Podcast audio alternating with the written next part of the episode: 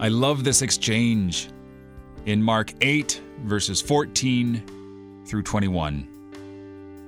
It's just, it's just almost a comedy how they're thinking on worldly things and Christ is speaking about spiritual things.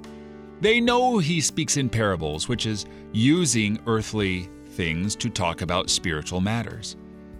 And yet, and yet, and yet he closes the dialogue with, Do you not yet understand? I can't imagine this being anything else than a delightful reprieve for the apostles to look back on and say, Ah, yes. Oh, how silly we were. Because do you not yet perceive or understand? Are your hearts hardened? Having eyes, do you see?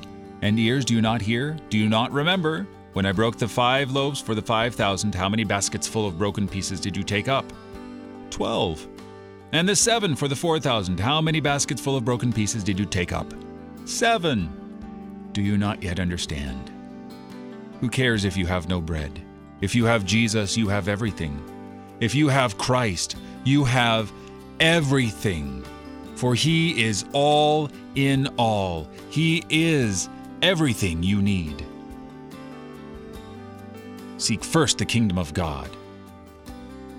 You're listening to Oratio, part of your morning drive for the soul here on Worldwide KFUO. Christ for you, anytime, anywhere.